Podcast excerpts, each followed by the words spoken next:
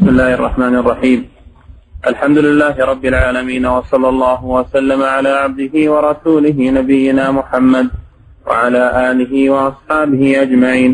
قال الناظم رحمه الله تعالى فصل في كلام الرب جل جلاله مع أهل الجنة.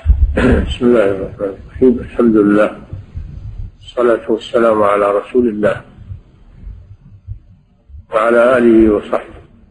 كلام الله سبحانه صفة من صفاته الفعلية فهو يتكلم سبحانه وتعالى كما شاء يثبت الكلام لله كما جاء في الكتاب والسنة ولا نتعرض لكيفيته كيف يتكلم هذا لا يعلمه إلا الله سبحانه وتعالى.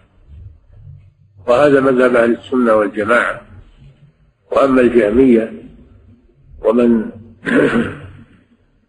سار في ركابهم من الفرق الضالة فإنهم ينفون الكلام عن الله كما ينفون سائر الصفات ويجعلون إثبات الكلام لله مجازا بزعمهم لأن الله خالق الكلام عندهم فيضاف إليه إضافة مخلوق تعالى الله عن ذلك.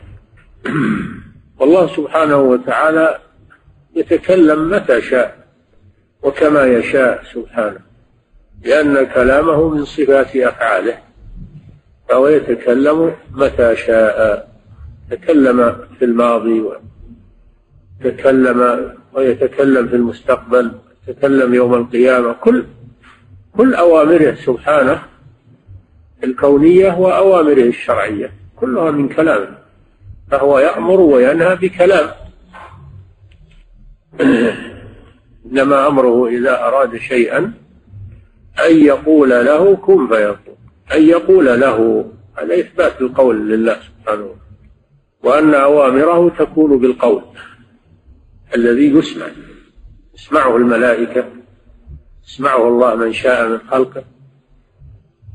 وكلامه سبحانه وتعالى يصل إلينا تارة بواسطة كالقرآن.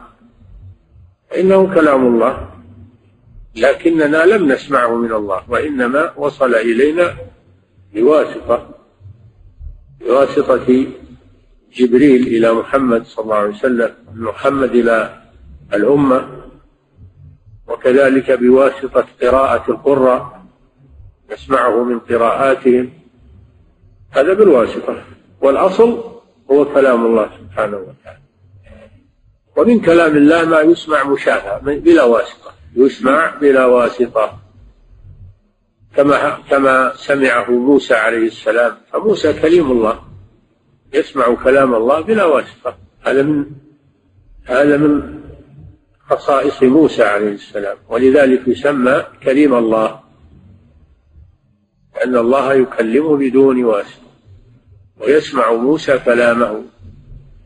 وكذلك يكلم أهل الجنة يوم القيامة بكلام يسمعونه بلا واسطة. يسمعونه من الله مباشرة بلا واسطة كما وهذا الذي ذكره ابن القيم رحمه الله في هذا الباب وهو سماع أهل الجنة في كلام الله عز وجل مباشرة بدون واسطة. يكلمهم ويكلمونه ويسلم عليهم ويردون عليه السلام. نعم. فصل في كلام الرب جل جلاله مع أهل الجنة أو ما علمت. فرد من أفراد كلامه. كلامه مع أهل الجنة فرد من أفراد كلامه سبحانه وتعالى. نعم. أو ما علمت بأنه سبحانه حقا يكلم حزبه بجنان. فيقول جل جلاله هل أنتم راضون؟ قالوا نحن ذو رضوان. يقول جل وعلا لهم هل رضيتم؟ فيقولون يا ربنا وما لنا لا نرضى. قد بيضت وجوهنا وأدخلتنا الجنة. فيقول عندي لكم زيادة. نعم. فيقول جل جلاله هل أنتم راضون؟ قالوا نحن ذو رضوان.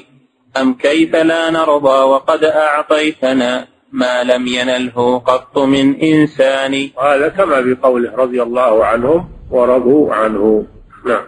هل ثم شيء غير ذا يكون أفضل منه نسأله من المنان؟ فيقول أفضل منه رضواني فلا يغشاكم سخط من الرحمن. أفضل مما هم فيه من النعيم رضوان الله عليهم. فيرضى عنهم رضا لا يسخط بعده أبدا. كما قال جل وعلا ورضوان من الله أكبر. ورضوان من الله أكبر. لما ذكر نعيم أهل الجنة قال ورضوان من الله أكبر. نعم. وعد الله المؤمنين والمؤمنات جنات تجري من تحتها الأنهار خالدين فيها. ورضوان من الله أكبر ذلك هو الفوز العظيم. ورضوان من الله أكبر ذلك هو الفوز العظيم. نعم. ويذكر الرحمن واحدهم بما قد كان منه سالف الأزمان. ومن كلامه لأهل الجنة أولا قوله هل رضيتم؟ فيقولون يا ربنا وما لنا لا نرضى فيقول أحل عليكم رضواني فلا أسخط بعده أبدا وهذا أكبر من من الجنة أكبر من الجنة. رضوان من الله أكبر. ومن كلام مع أهل الجنة أنه يحاور بعض أهل الجنة ويقول له يا فلان اسمه يا فلان أما تذكر يوم تفعل كذا وكذا في الدنيا؟ يعني يذكره بعض بعض غدراته بعض خطاياه. فيقول يا رب ألم تغفر لي؟ فيقول وبمغفرتي دخلت الجنة أو وصلت إلى ما وصلت إليه. نعم. ويذكر الرحمن واحدهم بما قد كان منه سالف الأزمان. يعني من بعض السيئات. نعم. منه إليه ليس ثم وساقة. منه إليه مباشرة. يكلمه مباشرة. ليس هناك بينه وبين الله واسطة. نعم. منه إليه ليس منه إليه ليس ثم وساقة. ماذا فتوبيخا من الرحمن؟ وليس هذا من باب التوبيخ وإنما هو من باب تذكيره بنعمة الله عليه. تذكيره بنعمة الله عليه لأجل أن يشكر الله عز وجل. نعم. لكن يعرفه الذي قد ناله من فضله والعفو والإحسان. ويسلم الرحمن جل جلاله. وهذا أيضا من من كلامه مع أهل الجنة أنه يسلم عليهم. وهذا في القرآن في سورة ياسين. سلام قولا من رب رحيم. نعم. ويسلم الرحمن جل جلاله حقا عليهم وهو في القرآن. في القرآن في سورة ياسين. سلام قولا من رب رحيم. نعم. وكذا يس وكذاك يسمعهم لذيذ خطابه سبحانه بتلاوة الفرقان وهذا أيضا ورد من أنواع الكلام الذي يكلم الله به أهل الجنة أنه سبحانه يقرأ عليهم القرآن كما ورد عن الرسول صلى الله عليه وسلم. والقرآن كلام الله سبحانه وتعالى. نعم. وكذاك يسمعهم لذيذ خطابه سبحانه بتلاوة الفرقان فكأنهم لم يسمعوه قبل ذا. هذا رواه الحافظ الطبراني. كأنهم لم يسمعوا القرآن قبل ذلك. لما سمعوا تلاوة الرب سبحانه وتعالى له لم يسمعوا صوتا أحسن منه ولا ألذ منه. نعم. هذا سماع مطلق وسماعنا القرآن في الدنيا فنوع ثاني. أما سماعنا القرآن في الدنيا فهو بالواسطة. نعم. نوع ثاني بواسطة. نعم. هذا بواسطة المبلغين عن الله جل وعلا. نعم. هذا سماع مطلق وسماعنا القرآن في الدنيا فنوع ثاني. والله يسمع قوله بوساطة وبدونها نوعان معروفان. الله جل وعلا قال لنبيه وإن أحد من المشركين استجارك فأجره حتى يسمع كلام الله. يعني يسمع كلام الله بالواسطة. ما يسمع كلام الله مباشرة من الله وإنما بالواسطة. نعم. فسماع موسى لم يكن بوساطة وسماعنا بتوسط الإنسان. سماع موسى عليه السلام لم يكن بواسطة أحد بل هو مباشرة من الله. وهذا من خصائص موسى عليه الصلاة والسلام الذي امتاز به على سائر النبيين. وسمي كليم الله. قال يا موسى إني اصطفيتك على الناس برسالاتي وبكلامي. فخذ ما آتيتك وكن من الشاكرين. وأما نحن فسماعنا لكلام الله في هذه الدنيا بواسطة الإنسان الذي هو محمد صلى الله عليه وسلم. الرسول الإنسان الذي بلغه لنا عن الله عن جبريل عن الله. نعم.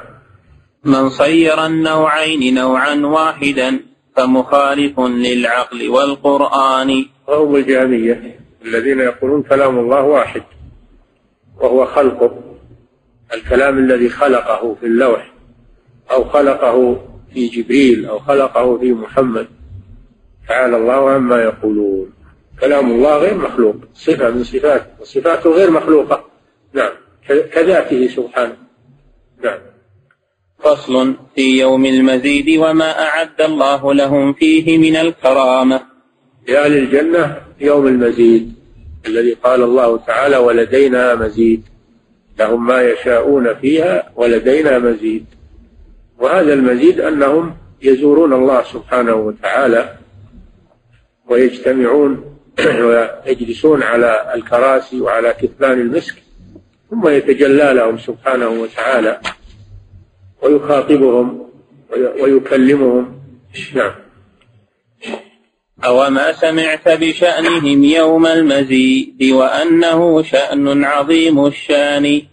هو يوم جمعتنا ويوم زيارة الرحمن وقت صلاتنا وأذان. وفي الآخرة مثل يوم الجمعة لنا في الدنيا.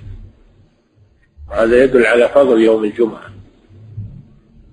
يوم الجمعة يكون في الآخرة يوم المزيد الذي يزور أهل الجنة ربهم سبحانه وتعالى فيه ويكرمهم.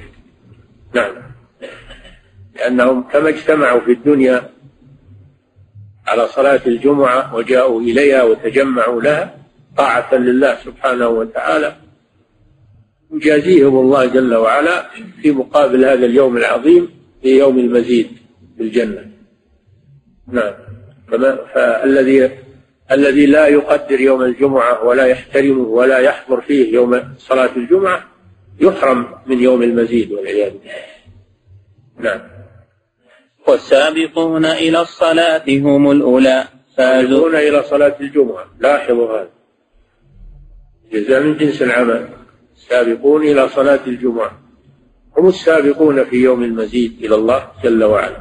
اللي يكونون في الصف الأول هم الذين يقربون من الرب سبحانه وتعالى في يوم المزيد. هذا فيه الحث على التبكير يوم الجمعة. قال صلى الله عليه وسلم من راح في الساعة الأولى كأنما قرب بدنه راح في الساعة الثانية فكأنما قرب بقر راح في الساعة الثالثة فكأنما قرب كبشا من راح في الساعة الرابعة فكأنما قرب دجاجة. من راح في الساعة الخامسة فكأنما قرب بيضة. ثم بعد الخامسة تطوى الصلاة وأكثر الناس ما يجون إلا بعد الخامسة إذا فاتت الجوائز.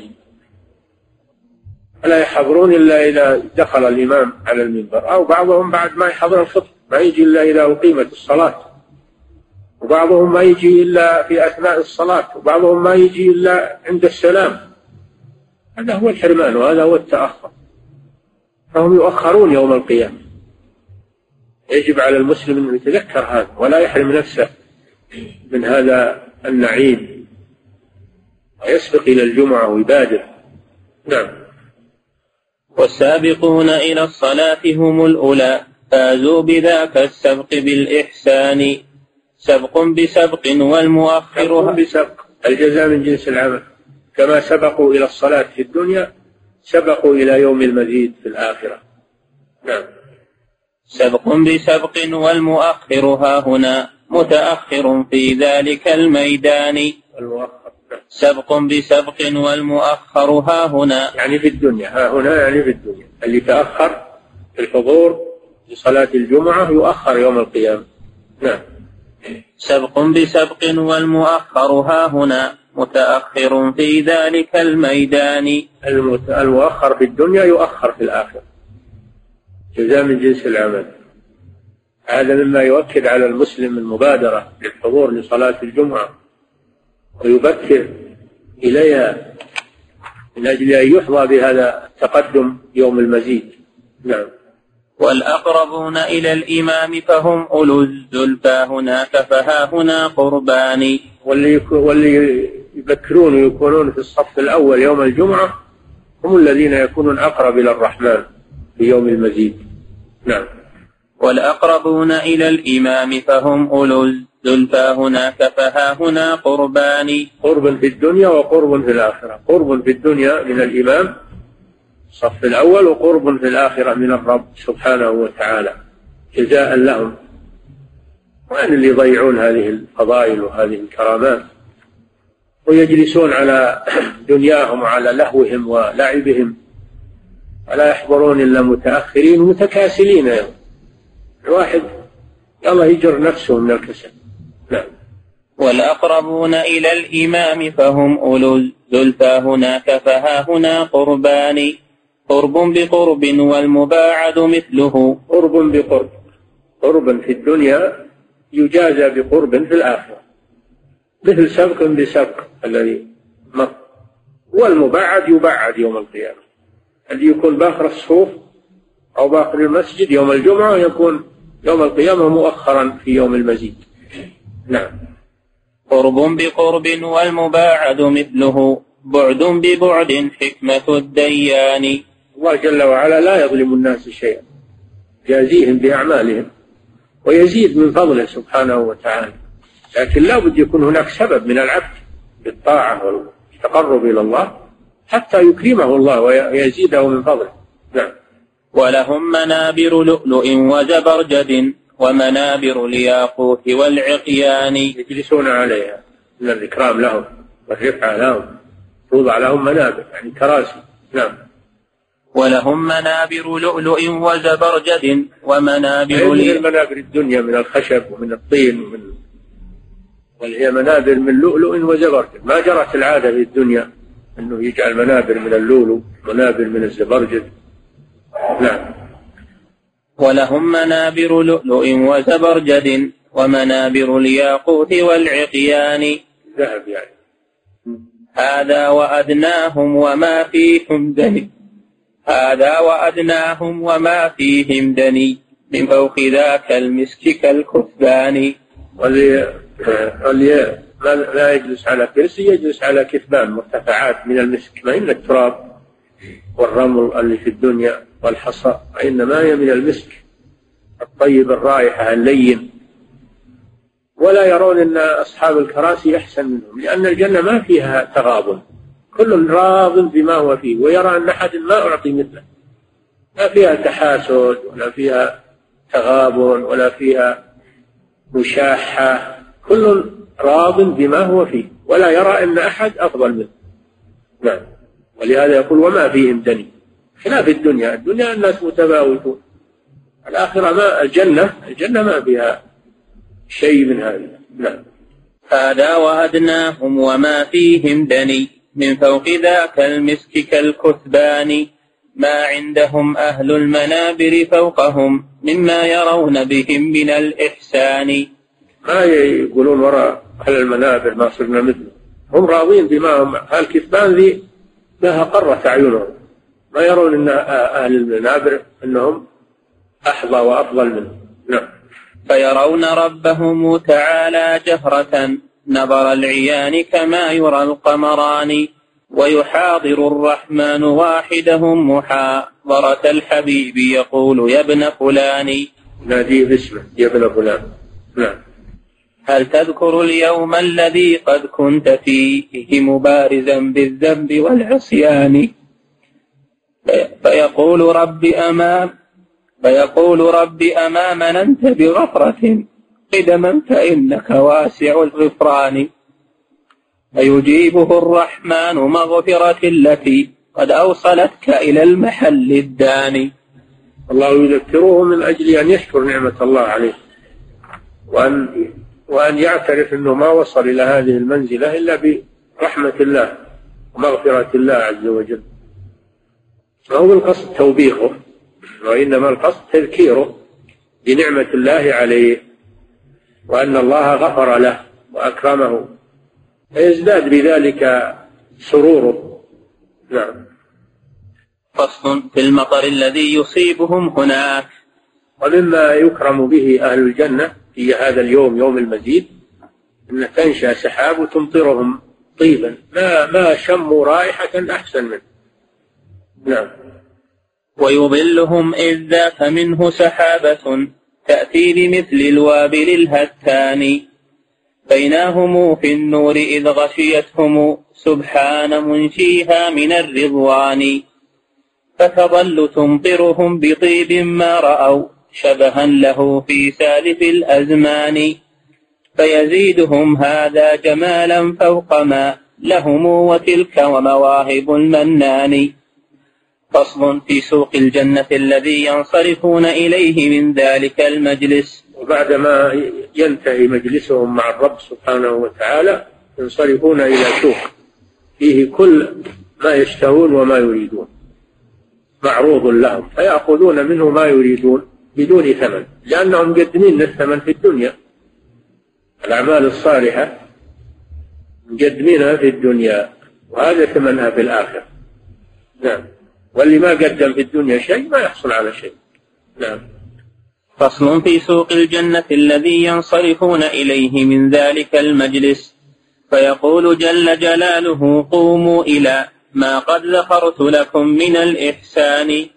يأتون سوقا لا يباع ويشترى.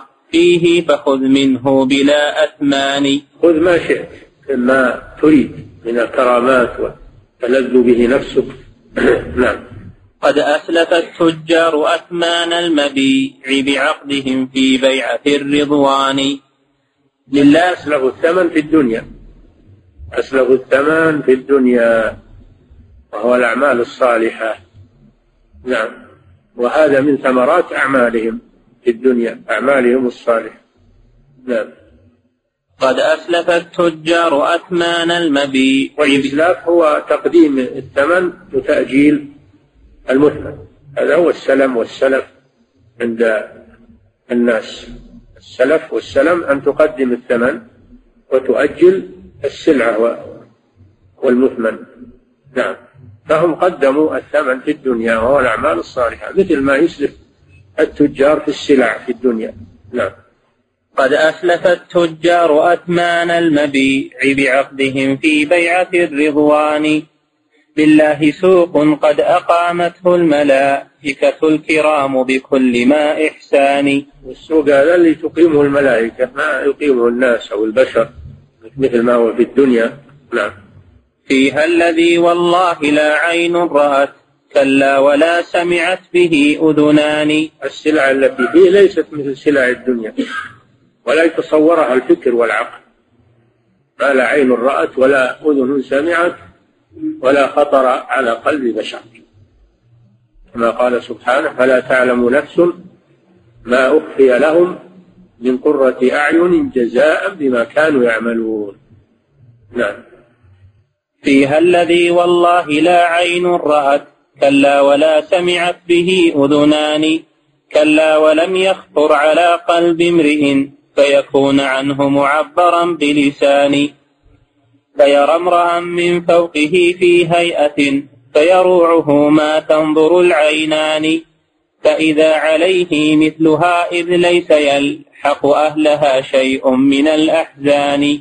وإذا رأى أحد من أهل الجنة أخاه في حلة تعجبه في لحظة ما يفكر الله عليه مثلها لئلا يكون في نفسه شيء من الحزن أو لماذا لا لست مثل مثل فلان؟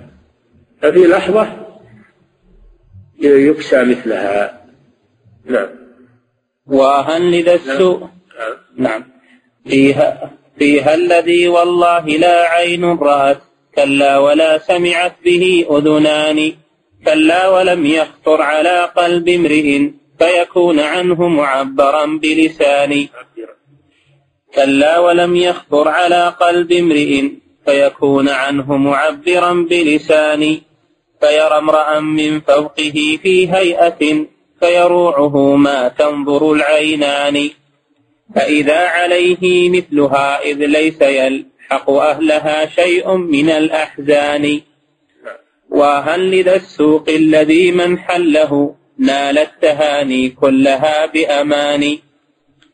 يدعى بسوق تعارف ما فيه من صخب ولا غش ولا أيمان. أو مثل أسواق الدنيا فيها ضجيج وأصوات وفيها وفيها صخب وفيها أيمان كاذبة الذي يحلفون على السلع ويكذبون ولا غش ولا خديعة وليست هي مراكز الشياطين لأن لأن أسواق الدنيا هي مآوي الشياطين والمساجد مآوي الملائكة.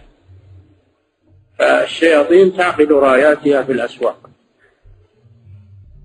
أما سوق الجنة فهو سوق طاهر طيب ليس فيه صخب وليس فيه كذب وليس فيه أيمان كاذبة كما في أسواق الدنيا.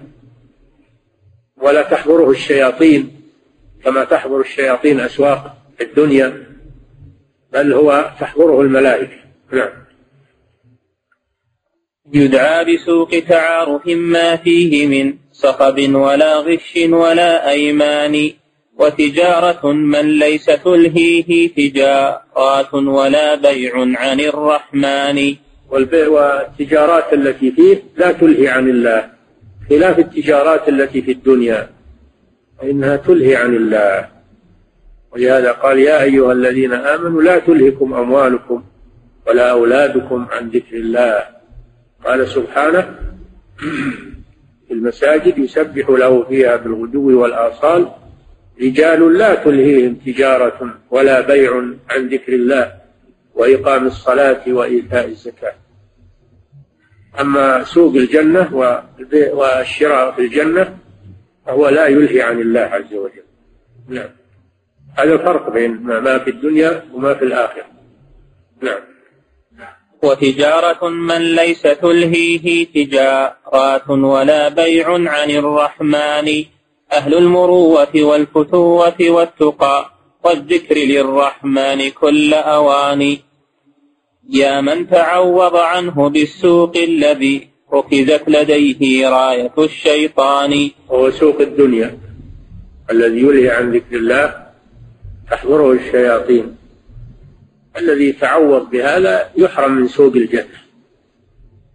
ليس معنى هذا أن الإنسان ما يروح للسوق ويشري ويبيع ويتاجر لكن معناه أنه ما يلهيه عن ذكر الله عز وجل. لا تلهيهم تجارة ولا بيع عن ذكر الله وإقام الصلاة وإيتاء الزكاة. يبيعون ويشرون ويصدقون ولا يكذبون وإذا حانت الصلاة أقبلوا عليها. فإذا انتهت الصلاة رجعوا إلى بيعهم وشرائهم فإذا قضيت الصلاة انتشروا في الأرض وابتغوا من فضل الله. الله لا ي... لم يحرم علينا البيع والشراء وطلب الرزق حضور الأسواق. ما حرم علينا هذا. وإنما حرم علينا أن نغفل وأن نلهو عن ذكر الله عز وجل. وأن نشتغل بالدنيا ونترك الصلاة ونترك ذكر الله عز وجل. الآن لو تدخل السوق ما تسمع إلا ما شاء الله من يذكر الله. وإنما تسمع الضجيج والضحك أو تسمع أصوات الملاهي والمزامير والأغاني. هذا اللي تسمعه في غالب الأسواق. نعم. وهذا حرمان. نعم. يا من تعوض عنه بالسوق الذي ركزت لديه راية الشيطان. لو كنت تدري قدر ذاك السوق لم تركن إلى سوق الكساد الفاني. التذكير من الناظم رحمه الله لما ذكر سوق الآخرة حذر من سوق الدنيا وما يحصل فيه من المفاسد. نعم. والشيء بالشيء يذكر. نعم. فصل في حالهم عند رجوعهم إلى أهليهم ومنازلهم. إذا رجعوا من الزيارة. نعم.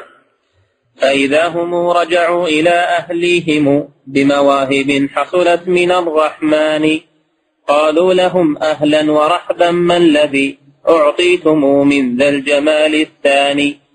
فجاءوا عادوا أجمل مما كانوا يوم يذهبون. نعم. والله لازددتم جمالا فوق ما كنتم عليه قبل ذا. والله لازددتم جمالا فوق ما كنتم عليه قبل هذا الآن. قالوا وأنتم والذي أنشأكم قد حسنا على الإحسان. لكن يحق لنا وقد كنا إذا جلساء رب العرش ذي الرضوان. فهم إلى يوم المزيد أشد شوقا من محب للحبيب الداني. يشوقون إلى هذا اليوم يوم المزيد وهو يوم الجمعة من كل أسبوع. نعم ليحصلوا على هذه الكرامات. نعم هذا فيه هذا يدلكم على عظم يوم الجمعة وقدر يوم الجمعة في هذه الدنيا وأن من اعتنى يوم الجمعة وتقرب إلى الله فيه وبالحضور والتبكير وذكر الله أنه يحظى بيوم المزيد يوم القيامة وبهذه الكرامات. يوم الجمعة الآن إلا ما شاء الله ما له قيمة عند أكثر الناس. هو هو كسائر الأيام. بل أستغفر الله إن الناس يجعلونه يوم له ولعب لأنهم يعطلون من الوظائف ومن الأعمال وينامون عن الصلاة ويسهرون الليل على الفضائيات ليلة الجمعة لأن ما عندهم شغل بكرة. يسهرون وينامون عن صلاة الفجر. هذا يوم الجمعة عند كثير من الناس. نسأل الله السلامة والعافية. نعم. ولذلك اللي ولذلك اللي يتأخرون عن صلاة الفجر في يوم الجمعة أكثر من اللي يتأخرون في سائر الأسبوع. مع أن يوم الجمعة هو سيد الأيام وهو أفضل الأيام. نعم. فكيف حالنا؟ كيف حالنا هذه؟ ويوم الجمعة في هذه المنزلة العظيمة وهذا المكان العظيم عند الله سبحانه وتعالى ولا ن... ولا نتعرف على هذا اليوم ونستغل هذا اليوم بطاعة الله ونستعد له. نعم. أحسن ما يكون الناس إلا من شاء الله في يوم الجمعة. نعم. فصل في خلود أهل الجنة ودوام صحتهم ونعيمهم وشبابهم. مع هذه النعم العظيمة وهذه الكرامات وهذه المنازل العالية يقال لهم يا أهل الجنة خلود ولا موت. خلود ولا موت. ما هو هذا الشيء مثل ما مثل ما في الدنيا سر ساعة وتلذذ ساعة ثم يعقبه يعقبه مرض ويعقبه موت ويعقبه ضده لا. هذه الكرامات وهذه الجوائز وهذه هذه دائمة لا تفنى أبدا. خلود ولا موت ولا مرض ولا هم ولا حزن ولا خوف ولا أي مزعج في هذه الجنة. نعم. فصل في خلود أهل الجنة ودوام صحتهم ونعيمهم وشبابهم. واستحالة الموت والنوم عليهم. ما فيها نوم ولا فيها موت. لأن النوم موت نوع من الموت. ويسمى الوفاة الصغرى. الله يتوفى الأنفس حين موتها والتي لم تمت في منامها. وهو الذي يتوفاكم بالليل ويعلم ما جرحتم النهار ثم يبعثكم فيه. فالنوم موت موت أصغر. الجنة ليس فيها موت لا نوم ولا موت أكبر. نعم. هذا وخاتمة النعيم خلودهم أبدا بدار الخلد والرضوان. أو ما سمعت منادي الإيمان يخبر عن مناديهم بحسن بيان. أو ما سمعت منادي الإيمان وهو الرسول صلى الله عليه وسلم يخبر لأنه إذا دخل أهل الجنة الجنة وأهل النار النار يؤتى بالموت. يؤتى بالموت في صورة كبش ثم يذبح وهم ينظرون ويقال يا أهل الجنة خلود ولا موت ويا أهل النار خلود ولا موت. الذي يذبح هو الموت ما هو ملك الموت؟ اللي يذبح هو الموت. والموت وإن كان معنى من المعاني إلا أنه يوم القيامة يصور ويصير ويصير جسم. مثل الأعمال تصور يوم القيامة. كما يأتيكم ولا يتوهم أن الذي يذبح هو ملك الموت وإنما الذي يذبح هو الموت نفسه لأن يعني يجعل في صورة كبش. الله قادر على كل شيء. كما أن الأعمال أيضا يوم القيامة تصور وتوزن بالميزان. نعم. كما أن العمل يأتي صاحبه في القبر في صورة إن كان صالحا يأتي بأحسن صورة وإن كان سيئا يأتي بأقبح صورة. نعم. وكما أن القرآن يأتي بصورة يوم القيامة ويقول أنا الذي أسهرت ليلك وأغمأت جو... آه، هواجرك يشفع له عند الله سبحانه وتعالى. فتأتي هذه الأمور بصور. نعم. أوما سمعت منادي الإيمان يخبر عن مناديهم بحسن بيان. مناديهم يعني أهل الجنة. نعم. لكم حياة ما بها موت وعافية بلا سقم ولا أحزان. ولكم نعيم ما به بؤس وما لشبابكم هرم مدى الأزمان كلا ولا نوم هناك يكون ذا نوم وموت بيننا أخوان في الدنيا يعني النوم والموت في الدنيا أخوان الجنة ما فيها لا نوم ولا موت لأنها دار نعيم ودار سرور نعم هذا علمناه اضطرارا من كتاب الله فافهم مقتضى القرآن. والجهم أفناها وأفنى أهلها تبا لذاك الجاهل الفتان. الجهم بن صفوان إمام الجهمية يرى أن الجنة تفنى وأن النار تفنى ولا يبقيان. قال لئلا يشاركان الله في البقاء. هذا جاب من باب تنزيه الله. قبحه الله. ولا يشاركان الله في البقاء. فتفنى الجنة وأهلها ويفنى تفنى النار وأهلها ولا يبقى إلا الله يقول. والهذيل بن العلاف المعتزلي يقول لا ما تفنيان لكن تنقطع الحركة. ويصيروا يتجمدون يصيرون مثل الحجارة يصيرون مثل الحجارة ولا يصير بهم حياة. كل هذا ضلال. نعم. الجنة الجنة والنار يبقيان دائم الدوام. لا يفنيان ولا يبيدان. هذه عقيدة أهل السنة والجماعة. نعم. والجهم أفناها وأفنى أهلها تبا لذاك الجاهل الفتان. طردا لنفي دوام فعل الرب في الماضي وفي مستقبل الأزمان. وأبو الهذيل يقول يفنى كل ما فيها من الحركات للسكان. وتصير دار الخلد مع سكانها وثمارها كحجارة البنيان. تفنى الحركات والحياة يبقون مثل الحجارة.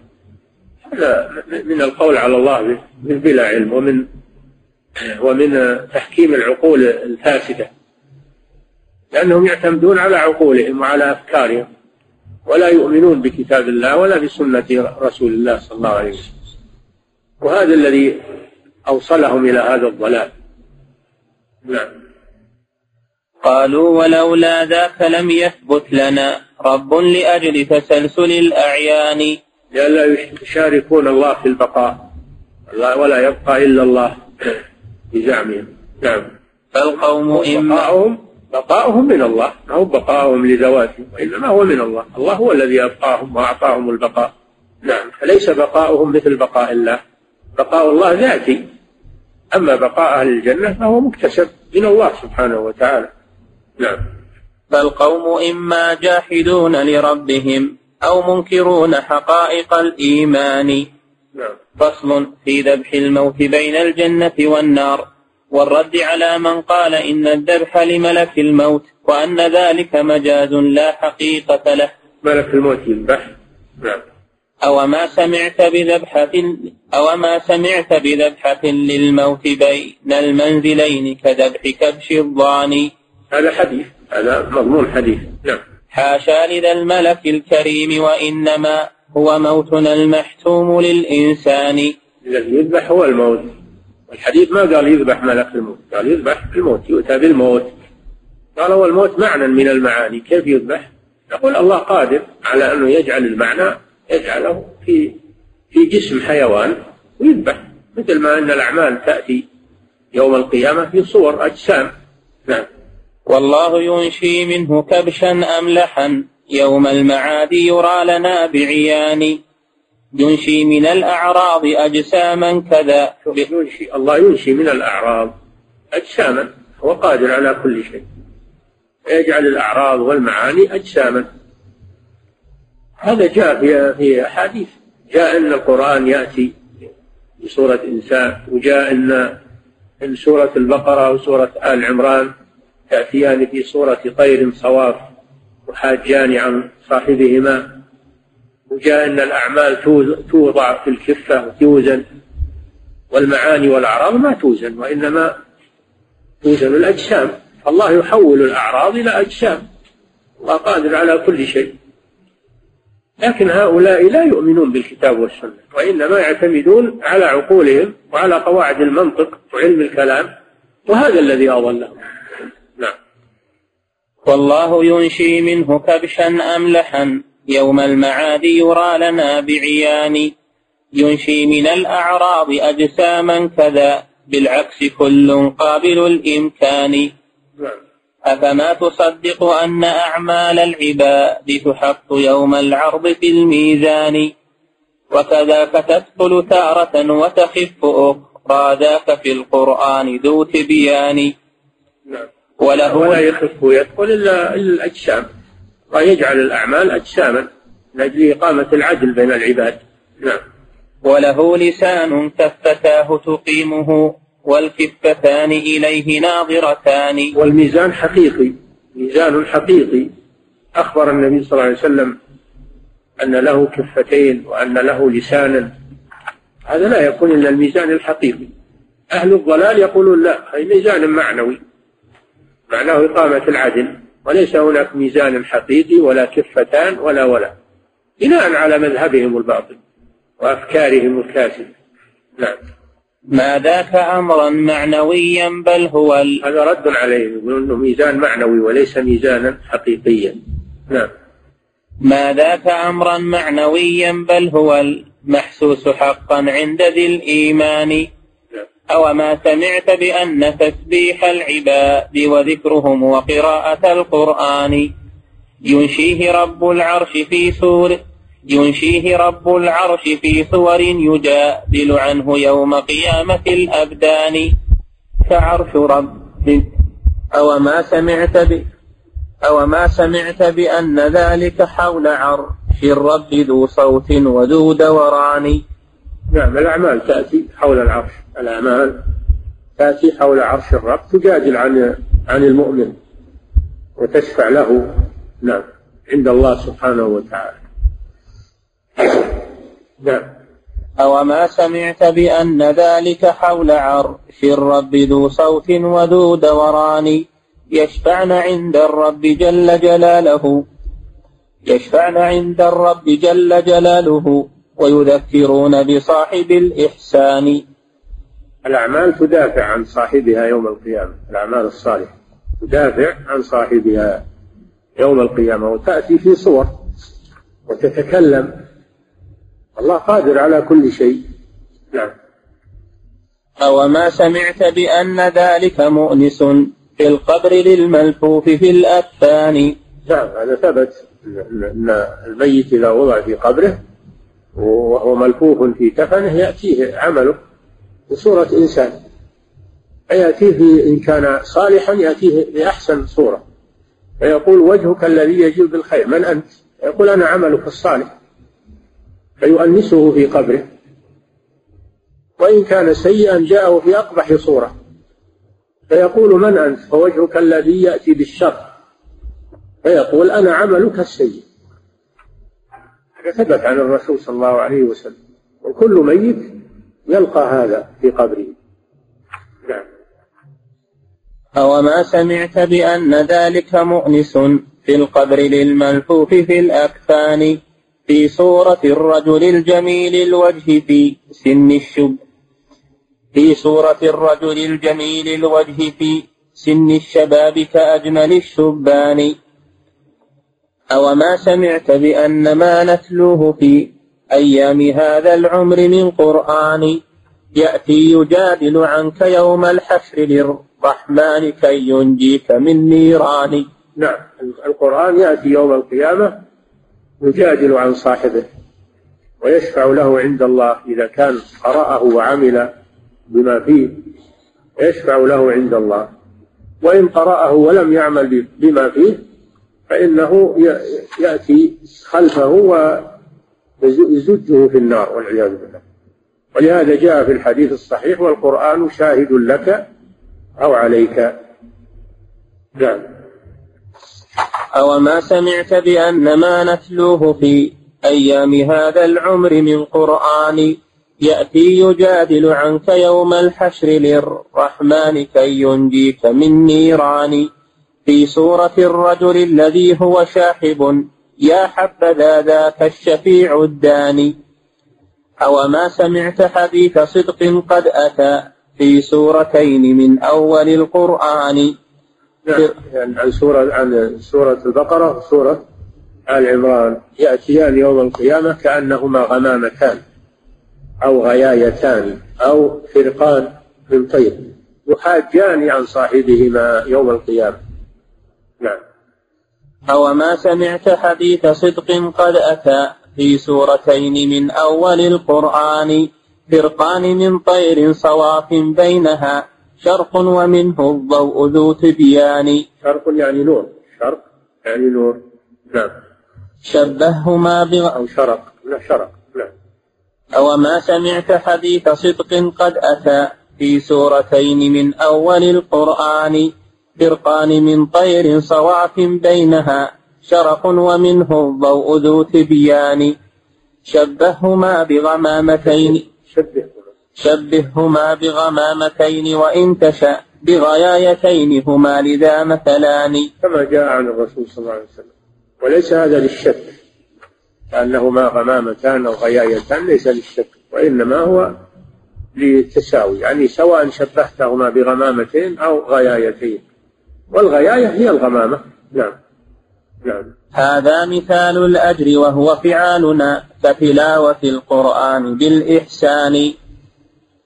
فالموت ينشيه لنا في هذا كله ذكره رحمه الله من الأحاديث ليرد على اللي يقولون إنه ما يمكن ذبح الموت لأن الموت عرض من الأعراض.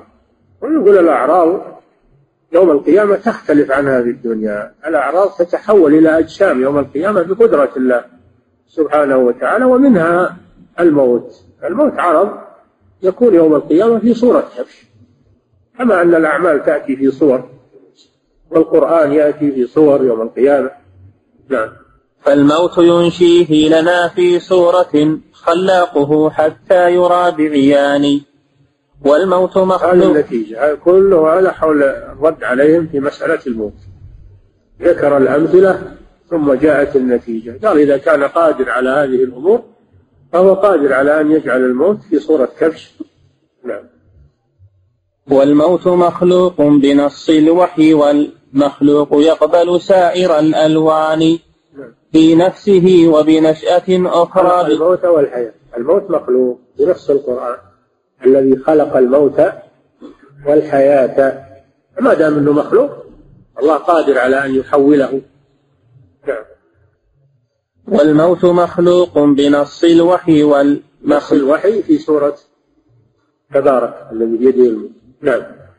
والموت مخلوق بنص الوحي والمخلوق يقبل سائر الألوان في نفسه وبنشأة أخرى بقدرة قالب الأعراض والألوان. ولا يعجزه شيء سبحانه وتعالى. نعم. أو ما سمعت بقلبه سبحانه الأعيان من لون إلى ألوان. وكذلك الأعراض يقلب ربها أعيانها والكل ذو إمكان بقدرة الله. كل ذو إمكان بقدرة الله سبحانه وتعالى. لا يعجزه شيء. فيجعل الأعيان أعراضا ويجعل الأعراض أعيانا.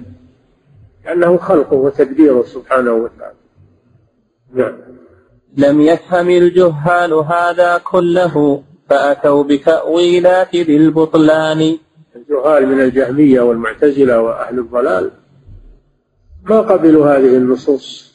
لأنها تنبو عنها عقولهم وأفكارهم وهم يقدمون عقولهم. ولا يثقون بالوحي ولا يثقون بالكتاب والسنة والعياذ بالله. فلذلك يخوضون بالتأويل. فهم إما أن يكذبوا الخبر إن استطاعوا فإذا لم يستطيعوا تكذيبه أولوه وحرفوه نعم. لم يفهم الجهال هذا كله فأتوا بتأويلات ذي البطلان. فمكذب ومؤول ومحير ماذا قطع حلاوة الإيمان؟ بين ثلاثة أقسام أمام هذه النصوص التي لا تدركها عقولهم. ثلاثة أقسام منهم من يكذبها يقول هذه كذب. ومنهم من لا يكذبها لكن يؤولها على غير معناها. ويفسرها بغير تفسيرها. ومنهم من يتوقف. منهم من يتوقف. لا يؤول ولا يكذب بل يتوقف. وهذا أيضا غير مؤمن. توقفه دليل على عدم إيمانه بالله عز وجل وعدم تصديقه. أما أهل الإيمان فلا يتوقفون في هذا بل يثبتونه كما جاء ويعلمون أن أن الله قادر على كل شيء. ولا يشكون في خبر الله وخبر رسوله عليه الصلاة والسلام. هذا هو الإيمان. وهذه أمور غيبية من أمور الغيب التي لا يعلمها إلا الله فلا ندخل فيها. نعم. لما فسى الجهال في آذانه أعموه دون تدبر القرآن. نعم لأنه سمع أقوالهم أقوال أهل الباطل آه، تأثر بها. ومنزلة الرائحة الخبيثة التي تدخل في الأنف والأذن هذه أفكار أهل الضلال. أثرت عليه فعمي بصره وعميت بصيرته وصار يخوض في كلام الله وكلام رسوله بغير الحق. نعم.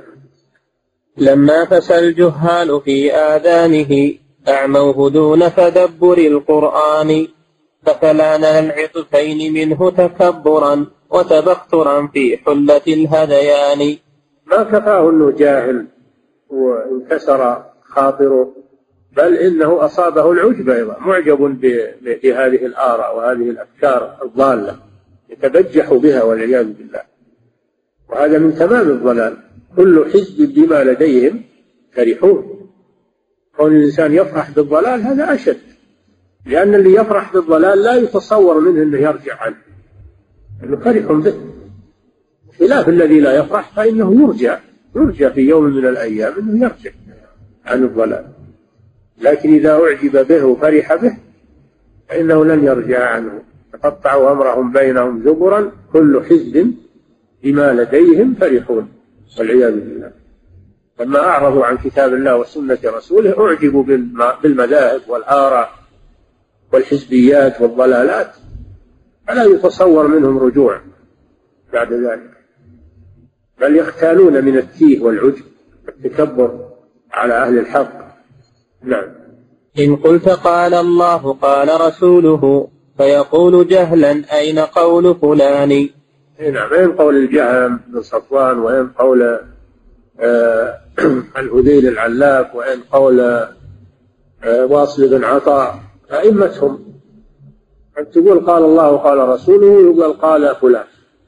قال فلان لأنه يعظم هؤلاء ويعتقد لهم العصمة وأنهم لا يخطئون.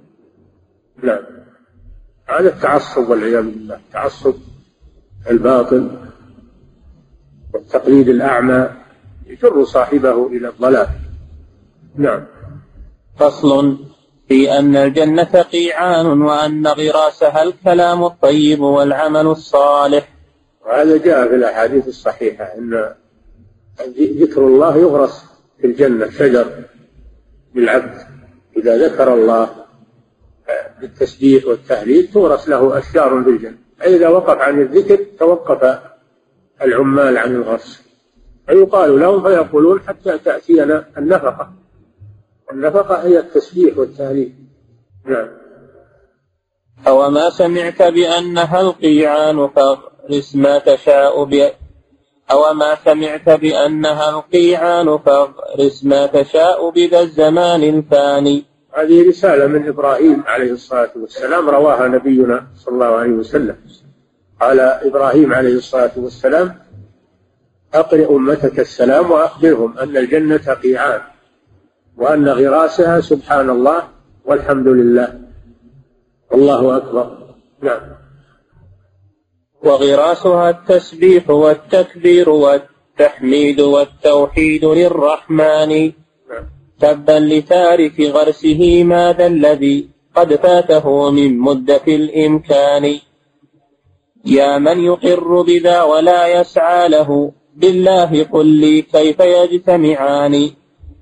أرأيت لو عطلت أرضك من غراس ما الذي تجني من البستان؟ إذا لم إذا كان لك أرض في الدنيا هذا مثال. ولم تغرسها وش منين تجني الثمر؟ فكذلك الجنة إذا لم تغرسها منين تجني الثمر يوم القيامة؟ ما هذا شيء إلا بعمل في الدنيا وفي الآخرة. أرأيت لو عطلت أرضك من غراس ما الذي تبني من البستان هذا في الدنيا. لو كان لك أرض وعطلتها من الغرس ثم تجي تقول أبي أبي ثمر منين؟ أنا ثمر إلا إذا غرست وزرعت وسقيت. أما إذا تركتها بقيت قيعان ما فيها شيء. كذلك في الجنة إذا تركت التسبيح والتهليل التكبير والتحميد ما تجد شجرا في الجنة تجني منه الثمر. نعم. وكذاك لو عطلتها من بدرها ترجو المغل يكون كالكيمان. ما قال رب العالمين وعبده هذا فراجع مقتضى القرآن. ما قال الله والرسول عليه الصلاة والسلام؟ ما قال عطل الأعمال وإن كان الله كاتب لك الجنة تبي تحصلها. هذا ليس في كتاب الله ولا في سنة رسوله. بل الكتاب والسنة مملوءان من أنه لا شيء إلا بعمل وأن الجنة لا تدرك إلا بالأعمال الصالحة. هذا الذي في الكتاب والسنة. نعم. وتأمل الباء التي قد عينت سبب الفلاح لحكمة الفرقان وأظن باء النفي قد غرتك في ذاك الحديث أتى به الشيخان. لن يدخل الجنة أصلا كابح بالسعي منه ولو على الأجفان. لن يدخل الجنة أصلا كابح بالسعي منه ولو على الأجفان. ولله ما بين النصوص تعارض. ولله ما بين النصوص تعارض. والكل مصدرها عن الرحمن. والله ما بين النصوص تعارض. والكل مصدرها إن والله ما بين النصوص تعارض والكل مصدرها عن الرحمن. لكن بالإيثاف والتسبيب واللا لكن بالأث لكن بالإثبات. والتسبيب نعم. لكن بالإثبات والتسبيب والباء التي للنفي بالأثمان. والفرق بينهما ففرق ظاهر يدريه ذو حظ من العرفان. هذا جواب عن عن إشكال وهو جواب عظيم والإشكال يعني مهم جدا. ذلك أن الله جل وعلا قال في القرآن ادخلوا الجنة بما كنتم تعملون بما كنتم تعملون. فظاهر الآية أن الجنة تدخل بالعمل. وأن العمل ثمن للجنة. بينما في الحديث الصحيح عن الرسول صلى الله عليه وسلم أنه قال لن يدخل الجنة أحد منكم بعمله. قالوا ولا أنت يا رسول الله؟ قال ولا أنا إلا أن يتغمدني الله برحمة منه وفضل. فهنا عندنا الباء التي في الآية. في سياق الإثبات ادخلوا الجنة بما كنتم تعملون. ظاهرها أن الجنة تدخل بالعمل وأن العمل وأن الجنة ثمن للعمل. فالباء باء الثمن. بينما الحديث نفى هذا. لن يدخل أحد منكم الجنة بعمله. هذه الباء التي في النفي. أما الجمع بين الآية والحديث؟ الجمع واضح ولله الحمد. أن الجنة ليست ثمنا للعمل ولا أحد لو أن الإنسان عمل من حياته كلها ما وازن أقل نعمة من نعم الله عليه. ولكن الجنة تدخل برحمة الله عز وجل. والعمل سبب العمل سبب وليس موجبا لدخول الجنة وإنما هو سبب. ودخولها بفضل الله ورحمة الله. وإلا لو كانت المسألة مسألة أثمان ومعاوضة وش يعادل عملك طول حياتك يعادل نعمة البصر يعادل نعمة السمع يعادل نعمة الصحة يعادل نعمة الأكل والشرب. ما يعادل شيء عملك. الجنة عظيمة ما وعملك قليل أيضا حياتك كلها قليلة ما تعادل الجنة. وإذا تبين أن الجنة ما تدخل بالعمل وإنما العمل سبب لدخولها فقط. وأما دخولها فهو بنعم بفضل الله عز وجل. فهذا هو الجمع بين الآية والحديث فالنفي ألبى في ألبى في الآية للسببية. تدخلوا الجنة بما كنتم تعملون أي بسبب ما كنتم تعملون. والباء المنفية باء الثمن أن أن العمل ليس ثمنا للجنة. وبهذا زال الإشكال والحمد لله. لأنه لا تعارض بين كلام الله وكلام رسوله أبدا. ما هي تعارض أبدا؟ لأنه تنزيل من حكيم حميد ما يمكن يتعارض. ولكن قد يخفى على بعض الناس يحتاج إلى تجلية وإلى توضيح.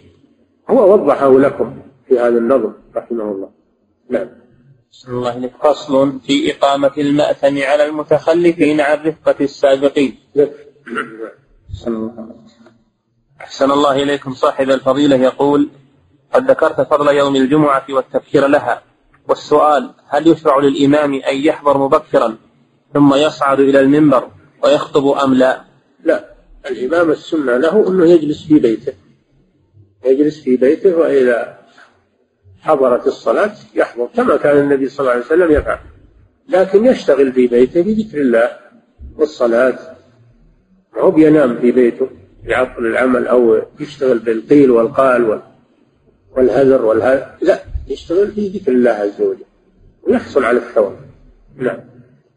أحسن الله إليكم. صاحب الفضيلة يقول قال ابن القيم رحمه الله ينشي من الأعراض أجساما كذا بالعكس كل قابل الإمكان.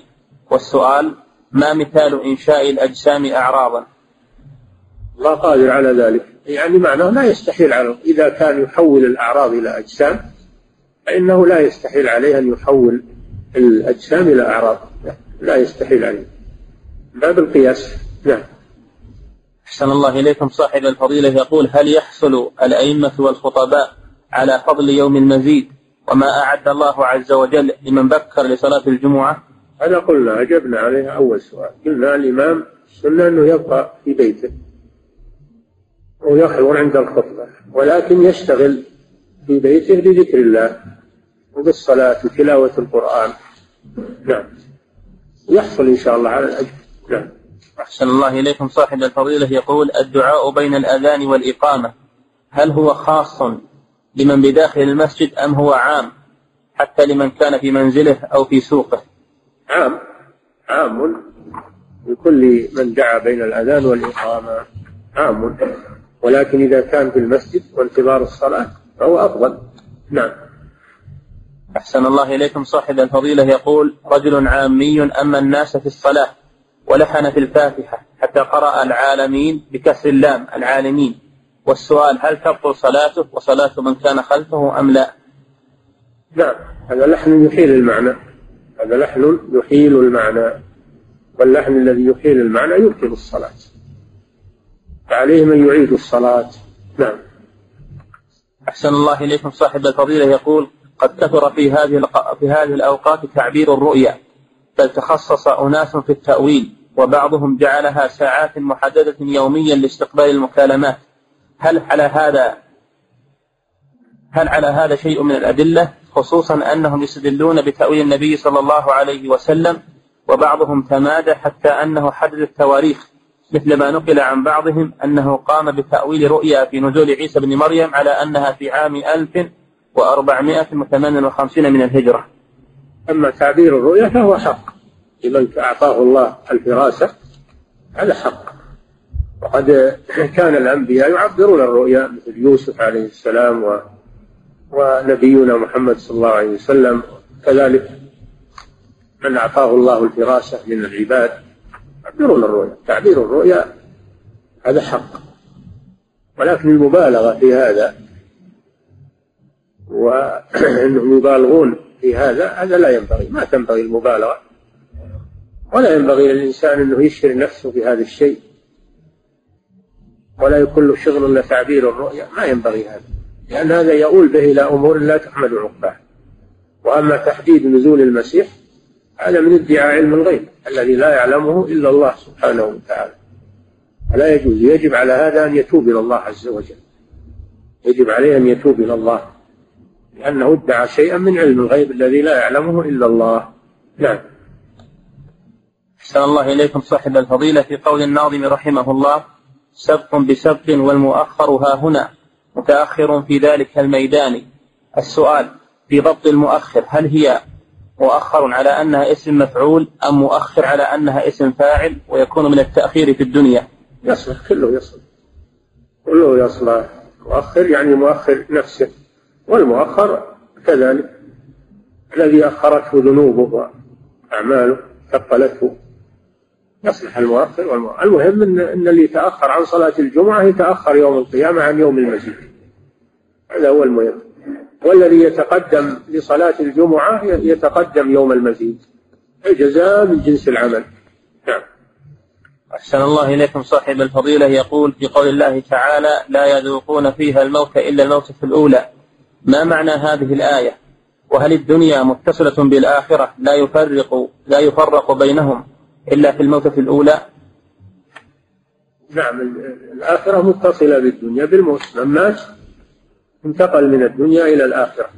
والقبر أول منزل من منازل الآخرة. الآخرة تبدأ في حق الإنسان من من موته وانتقاله من الدنيا. وسؤال شو عنه؟ ما معنى هذه الآية وهل الدنيا نعم. متصلة بالآخرة؟ الآية؟ لا يذوقون فيها لا يذوقون أهل الجنة يعني. لا يذوقون فيها الموت. يعني في الجنة. إلا الموتة الأولى التي ذاقوها في الدنيا. التي ذاقوها في الدنيا. فهم لا يذوقون موتا غير الموتة التي ذاقوها في الدنيا. نعم. أحسن الله إليكم. صاحب الفضيلة يقول لأن لأن, لأن أولياء الله والشهداء أحياء في قبورهم. أحياء في قبورهم. نعم. حياة برزخية. نعم. أحسن الله إليكم. صاحب الفضيلة يقول متى تبدأ الساعة الأولى من يوم الجمعة؟ صحيح أنها تبدأ بعد طلوع الشمس. منهم من يقول تبدأ من صلاة الفجر. ولعل الصحيح أو الراجح أنها تبدأ من طلوع الشمس. لأن اليوم الفلكي يبدأ بطلوع الشمس. نعم. أحسن الله إليكم صاحب الفضيلة. هل قول الميت في قبره عند سؤال الملكين ها ها لا أدري خاص بالكافر أم أنه عام لعصاة الموحدين؟ هذا في المنافق اللي يدعي الإيمان في الدنيا. هو اللي يقول ها ها لا أدري. أما الكافر كافر كافر ما ي... لأنه معروف أنه كافر. لكن هذا في الذي يدعي أنه مؤمن في الدنيا ويصلي ويصوم وهو ما في قلبه إيمان. وإنما يعمل هذا نفاقا. يتلجلج في القبر ويقول ها ها لا أدري. لأنه ما كان في قلبه إيمان. وكان يظهر الإيمان والأعمال الصالحة وهو يكذب على الناس. هذا هو الذي يتلجلج في قبره. نعم. أحسن الله إليكم وأما وأما المنافق والمرتاب كذا. وأما المنافق والمرتاب ما ذكر الكافر. كافر معروف أنه كافر. نعم. أحسن الله إليكم صاحب الفضيلة. يقول يقول هل يوم المزيد والزيارة خاص بالرجال في الجنة أم أنه عام للرجال والنساء؟ لأن الناظم رحمه الله أورد فيه رجوعهم إلى أهليهم فقد ازدادوا حسنا. هكذا في الحديث. حديث ظاهره أنه خاص بالرجال. يحضرون الجمعة. الجمعة في الدنيا خاصة بالرجال. الجمعة في الدنيا واجبة على الرجال. الظاهر والله أعلم أن هذا خاص بالرجال. نعم. أحسن الله إليكم صاحب الفضيلة. يقول من خرج من المسجد خروجا يسيرا مثل أن يغلق الجوال أو نسي قلما في السيارة أو ما أشبه ذلك. هل إذا دخل المسجد مرة أخرى يصلي ركعتين؟ لا. إذا خرج بنية الرجوع فهو في حكم الباقي في المسجد. في حكم الباقي في المسجد فلا يصلي ركعتين إذا دخل. نعم. أحسن الله إليكم. صاحب الفضيلة يقول ما حكم الجلوس في البيت لأجل التعزية مثل ما يفعله الناس اليوم؟ وهل ورد شيء عن السلف في ذلك? لا. الجلوس في البيت لا أصل له. والإعلان محل العزاء في في مكان كذا هذا كله لا أصل له ولا يجوز هذا. تعزية الأصل أنها مشروعة التعزية لأنها مواساة للميت لكن لا تخصص بمكان ولا تخصص بزمان. بل يعزى المصاب في أي مكان في السوق في المسجد في في في المكتب في أي مكان يعزى بدون أنه يرتب ترتيب ويقال في البيت الفلاني والمدة من كذا إلى كذا ووقت الاستقبال إلى آخره هذه كلها لا أصل لها ويجب تركها لأنها يخشى أنها تتطور تحول إلى مآكل. نعم. أحسن الله إليكم. صاحب الفضيلة يقول هل يجوز للنساء أن تمسح على ما يسمى بالمسفع؟ لا. لا يجوز لها أنها تمسح. تمسح على رؤوسها مباشرة. وإنما ذكر الفقهاء أنها تمسح على الخمار المثبت. الخمار المثبت الذي يدار تحت الحنك ويثبت لأن نقضه يشق.